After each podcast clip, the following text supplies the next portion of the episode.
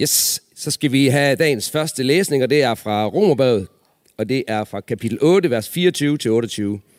Der står sådan her. Til det håb er vi frelst. Men et håb, som man ser opfyldt, er ikke noget håb. For hvem håber på det, man kan se? Men håber vi på det, vi ikke ser, venter vi på det med udholdenhed. Og også ånden kommer os til hjælp i vores skrøbelighed. For hvordan skal vi bede, og hvad skal vi bede om, ved vi ikke. Men ånden selv går i forbøn for os med uudsigelige sukke. Og han, der renser hjerterne, ved, hvad ånden vil. For den går i forbøn for de hellige efter Guds vilje. Amen. For det, Henrik. Øhm, vi skal fortsætte med at læse fra Johannes evangeliet kapitel 17, vers 1-11. Jesus talte sådan her, og han så op mod himlen og sagde, Far, timen er kommet. Herliggør din søn, for at sønnen skal herliggøre dig. Ligesom du har givet ham magt over alle mennesker, for at han kan give evigt liv til alle dem, du har givet ham. Og dette er det evige liv, at de kender dig, den eneste sande Gud, og ham, han har udsendt, Jesus Kristus. Jeg har herliggjort dig på jorden ved at fuldføre den gerning, du har givet mig at gøre. Fader, herliggør mig nu hos dig med den herlighed, jeg havde hos dig, før verden var til.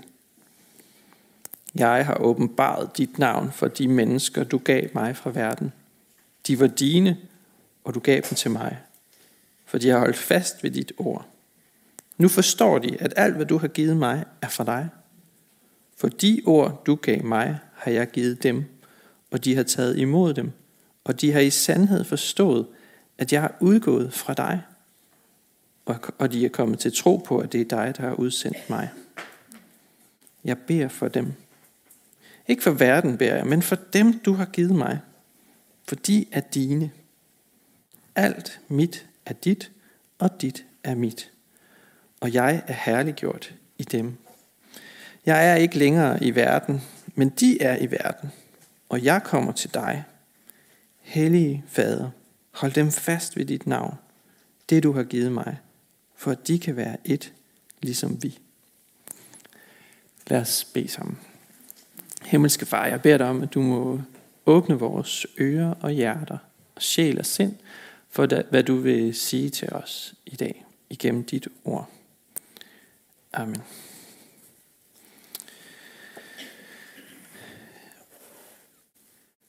Der er noget helt særligt ved de sidste ord, et menneske siger lige før sin død. Det er som et ekko, der stadig høres efter, at dødens stillhed er indtrådt. Jeg har øh, sådan lagt mærke til det øh, en gang imellem øh, i forskellige sammenhænge, og det har gjort et stærkt indtryk på mig. Og jeg vil gerne øh, dele to eksempler på det i min prædiken øh, i dag for jer. Øh, et eksempel til at starte med, og et eksempel til at slutte med. Det første eksempel, det er øh, det var dagen før Martin Luther King han blev myrdet.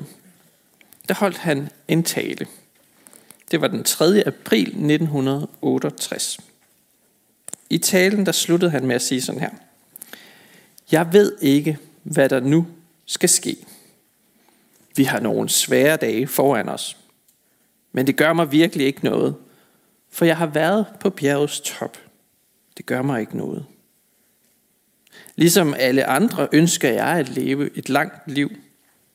Lang levetid har sin plads. Men det bekymrer jeg mig ikke for nu. Jeg vil bare gøre Guds vilje. Og han har lavet mig opleve bjergets top. Og jeg har set ud og fået øje på det forjættede land. Måske kommer vi ikke til det forjættede land på samme tid. Men jeg vil, at I skal vide i aften, at vi som folk vil nå til det forjættede land. Så jeg er glad i aften. Jeg er ikke bekymret for noget. Jeg frygter ikke noget menneske, for mine øjne har set herligheden af Herrens komme.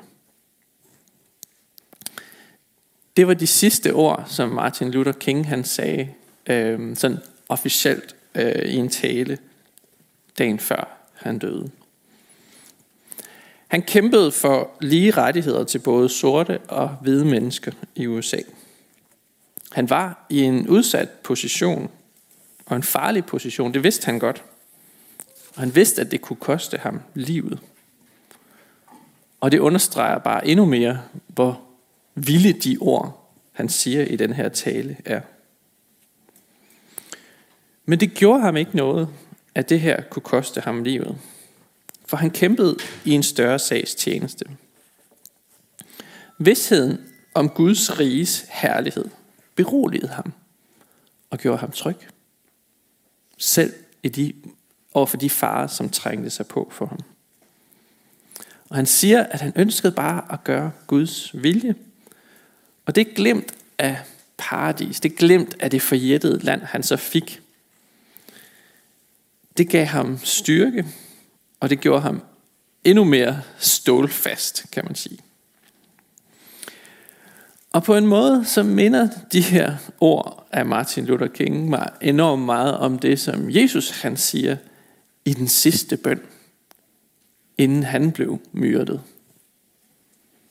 Jesus han minder her sine disciple om Guds herlighed. Han taler om det evige liv. Han taler om det glimt af herligheden, som Jesus han har åbenbaret for sine disciple. Og han siger, at de skal holde fast i det, når han ikke længere er der. Fordi han nu går til sin fader, som er i himlen. Og så beder han for dem, at de må blive holdt fast i troen, når han nu selv drager afsted til de evige boliger, for at gøre en plads reddet for dem. Og han har kun én ting for øje, og det er at gøre Guds vilje. Det siger han to gange i den her bøn. Jeg ønsker bare at gøre din vilje. Martin Luther King han kunne selvfølgelig ikke vide, at, øh, at han ville dø dagen efter, og at tingene på den her måde spidsede til for ham. Det er lidt en anden historie med Jesus. Han vidste, at tiden var kommet til, at han skulle herliggøres. Det er derfor, han bruger ordet, timen er kommet. Timen er kommet. Det er de, det er de ord, Jesus han indleder dagens tekst med.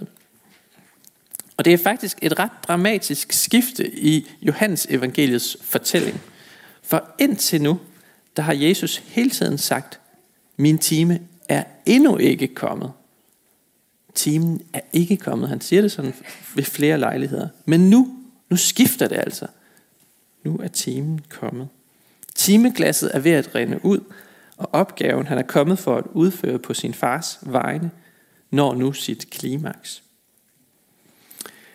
Det er, øh, det er et fikspunkt i tiden, det her. Det er et punkt i tiden, som er blevet bygget op til i årtusinder.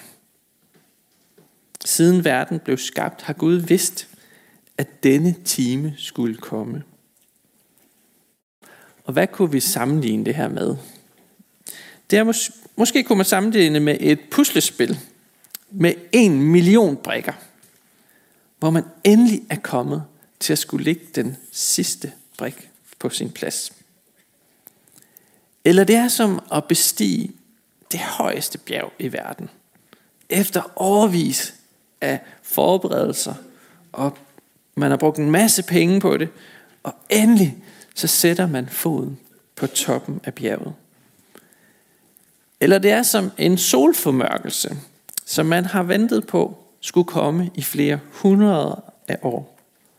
Og nu sker det så. I min levetid sker det. I dette øjeblik. Det er, det er så intenst, det her skifte. Det er noget, der er ventet i hundredvis af år. Og nu siger Jesus, timen er kommet. Verdenshistorien skal til at tage en uventet drejning. Den forløsning, som skaberværket har sukket efter og længtes efter i århundreder og årtusinder, er nu umiddelbart forestående. Jesus vil gå i døden. Og han vil frelse. Ikke bare jøderne, men hele verden. Han vil skrue tiden tilbage til før syndefaldet, og han vil genskabe verden, som den var tænkt fra begyndelsen af. Timen er kommet. Men han vil gøre det på en måde, som ikke sletter den mellemliggende historie. Han vil ikke starte forfra. Skabelsen, syndefaldet, forløsningen og genoprettelsen er sammenhængende kapitler i Guds frelseshistorie. Og man kan ikke hive dem ud. Man kan ikke bare skrue tiden tilbage. Ingen af dem kan udlades. De er til sammen Guds plan, Guds vej til det evige liv. Og nu tager den her historie altså en dramatisk drejning. Så vi skuer tilbage på en uendelig fortid, og vi skuer frem imod en uendelig fremtid. Og netop i det her punkt, denne her time, dette øjeblik, nu er timen kommet. Og så ser Jesus op imod himlen, og så beder han den her bøn for sine disciple. Han beder dem faktisk for alle de disciple, der er tilbage, når han selv drager afsted. Og det vil sige, at vi kan med, med god samvittighed godt inkludere os selv i den her bøn. Fordi vi er stadig tilbage, efter at Jesus er draget afsted. Det er en bøn for os. For enhver disciple.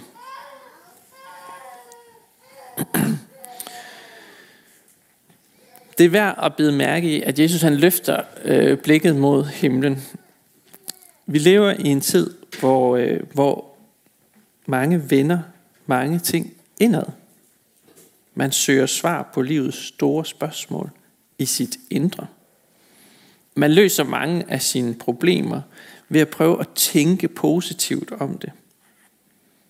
Og når det rumsterer, hvad man skal med sit liv, så er svaret næsten altid, hvad synes du selv? Men er det herinde, vi finder Guds vilje for vores liv? Det tror jeg ikke, det er. Jeg ser det lidt som en blomst, der ikke er sprunget ud endnu. Vi er sådan foldet, foldet sammen om os selv i en klump. Og vi kan ikke rigtig åbne os selv. Vi kigger bare indad. Og vi har brug for solens stråler til ligesom at blive foldet ud, ligesom blomsterne. Så vores kronblad kronblade kan foldes ud. Og den sol, der kan, der kan ligesom åbne os, det er Gud. Vi har brug for, at han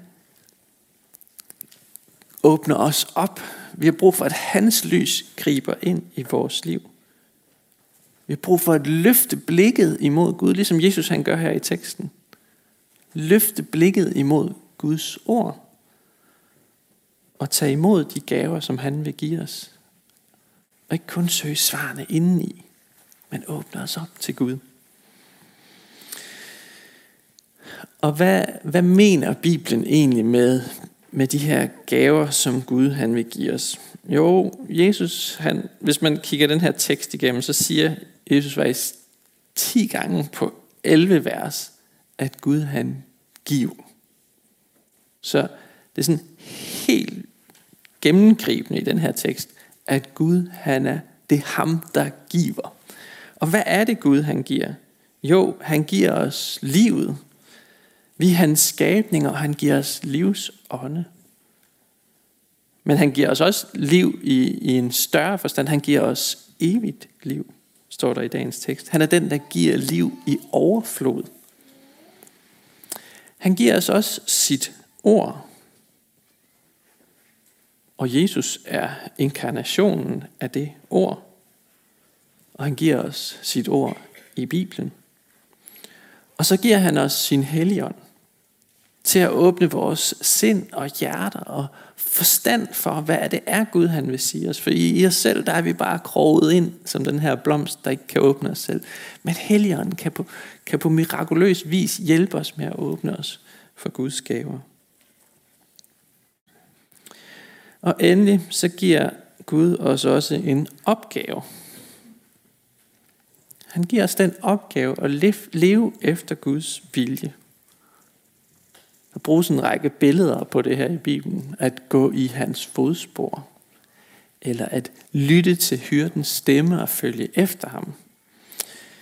Der er også et billede af, øh, af et træ, som er plantet ved bækken. Der har sine sådan rødder dybt forankret ned i jorden, og som kan suge næring fra kilden. Livet med Gud, det er en gave, og det er en opgave. Det er frelsens gave, som vi må få for intet. Og så er det efterfølgelsens opgave at tjene ham i alle ting. Det er vores kald. Og det betyder også, at vi ikke længere som kristne sådan er herre i eget hus. Øhm, vi er ikke længere indkroget i os selv, som den her udsprungne blomst. For nu er vi hans. Det siger Jesus sådan flere gange i den her bøn, at vi er hans, vi er Guds. Vi har så at sige afgivet ejerskabet over os selv og givet den tilbage til Gud. Nu er vi ikke længere vores egen herre, men Jesus er vores herre.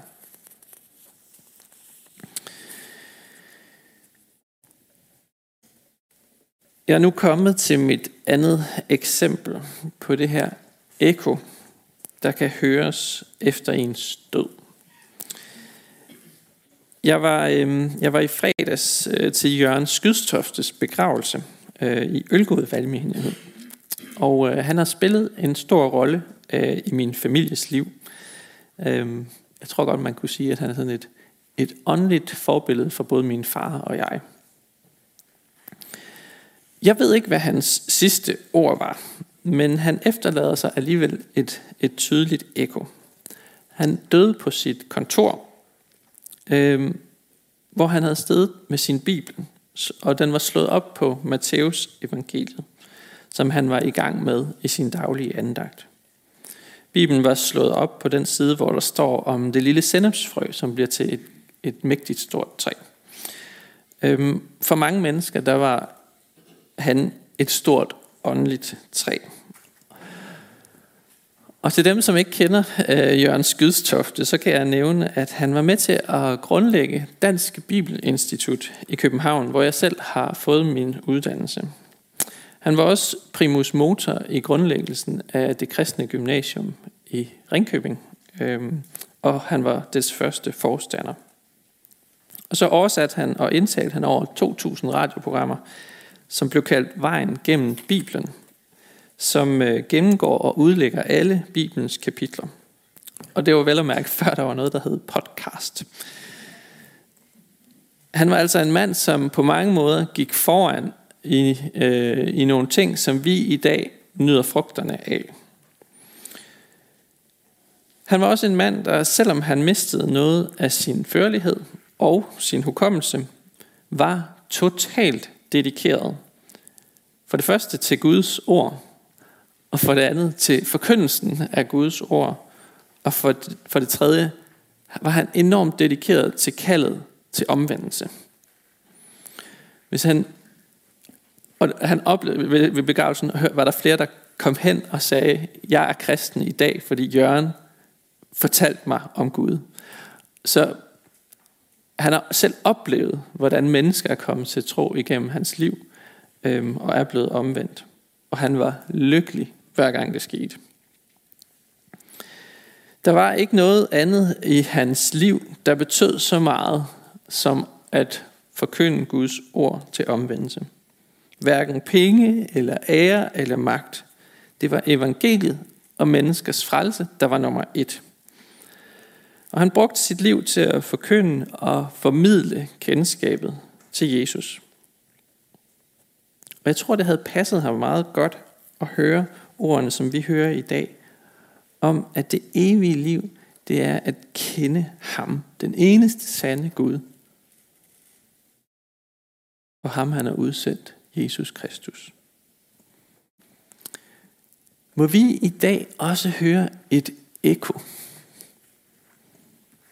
Et ekko af at elske evangeliet.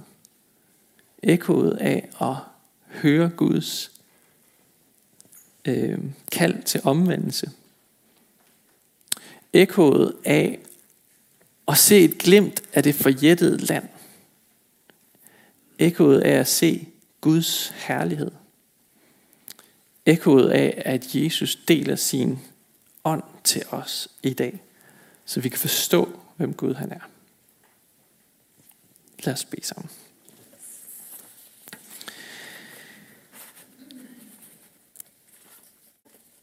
Jesus, vi takker dig for det evige liv og troen på dig. Vi takker dig, fordi du valgte herliggørelsens vej og fuldførte den gerning, som du var kommet til jorden for at udføre. Vi beder dig, lad flere, flere mennesker omvende sig til dig og hold os alle fast i troen på dit navn. Vi takker dig for menigheden og beder dig styrke os i indbyrdes kærlighed og udruste os med nådegaver til fælles gavn og opbyggelse og lær os at række ud over egne behov. Vi beder dig for menighedens børn, både de fødte og de ufødte. Beskyt du dem og lad dem få lov til at vokse op i troen på dig. Vi beder dig for menighedens unge, for deres liv og vækst i troen. Vi beder dig for ægteskabet og dem, der lever alene. Giv os din kraft til at leve efter din vilje.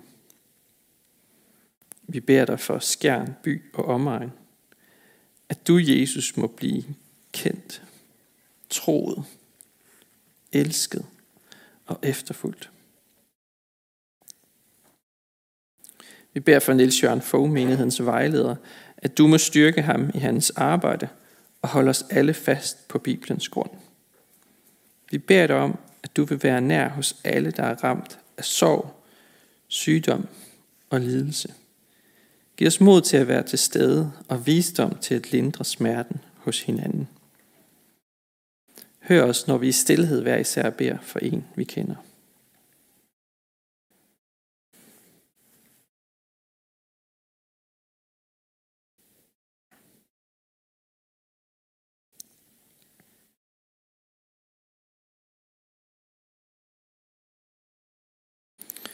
Vi beder for din kirke, Jesus. Lad budskabet om dig spredes over hele jorden og styrk dem, som forfølges for dit navns skyld. Vi beder dig for vores folk, for alle, der er blevet betroet magt og autoritet. Hjælp dem og os til at værne hinanden mod uret og vold, og kom så snart og gør alting nyt. Amen.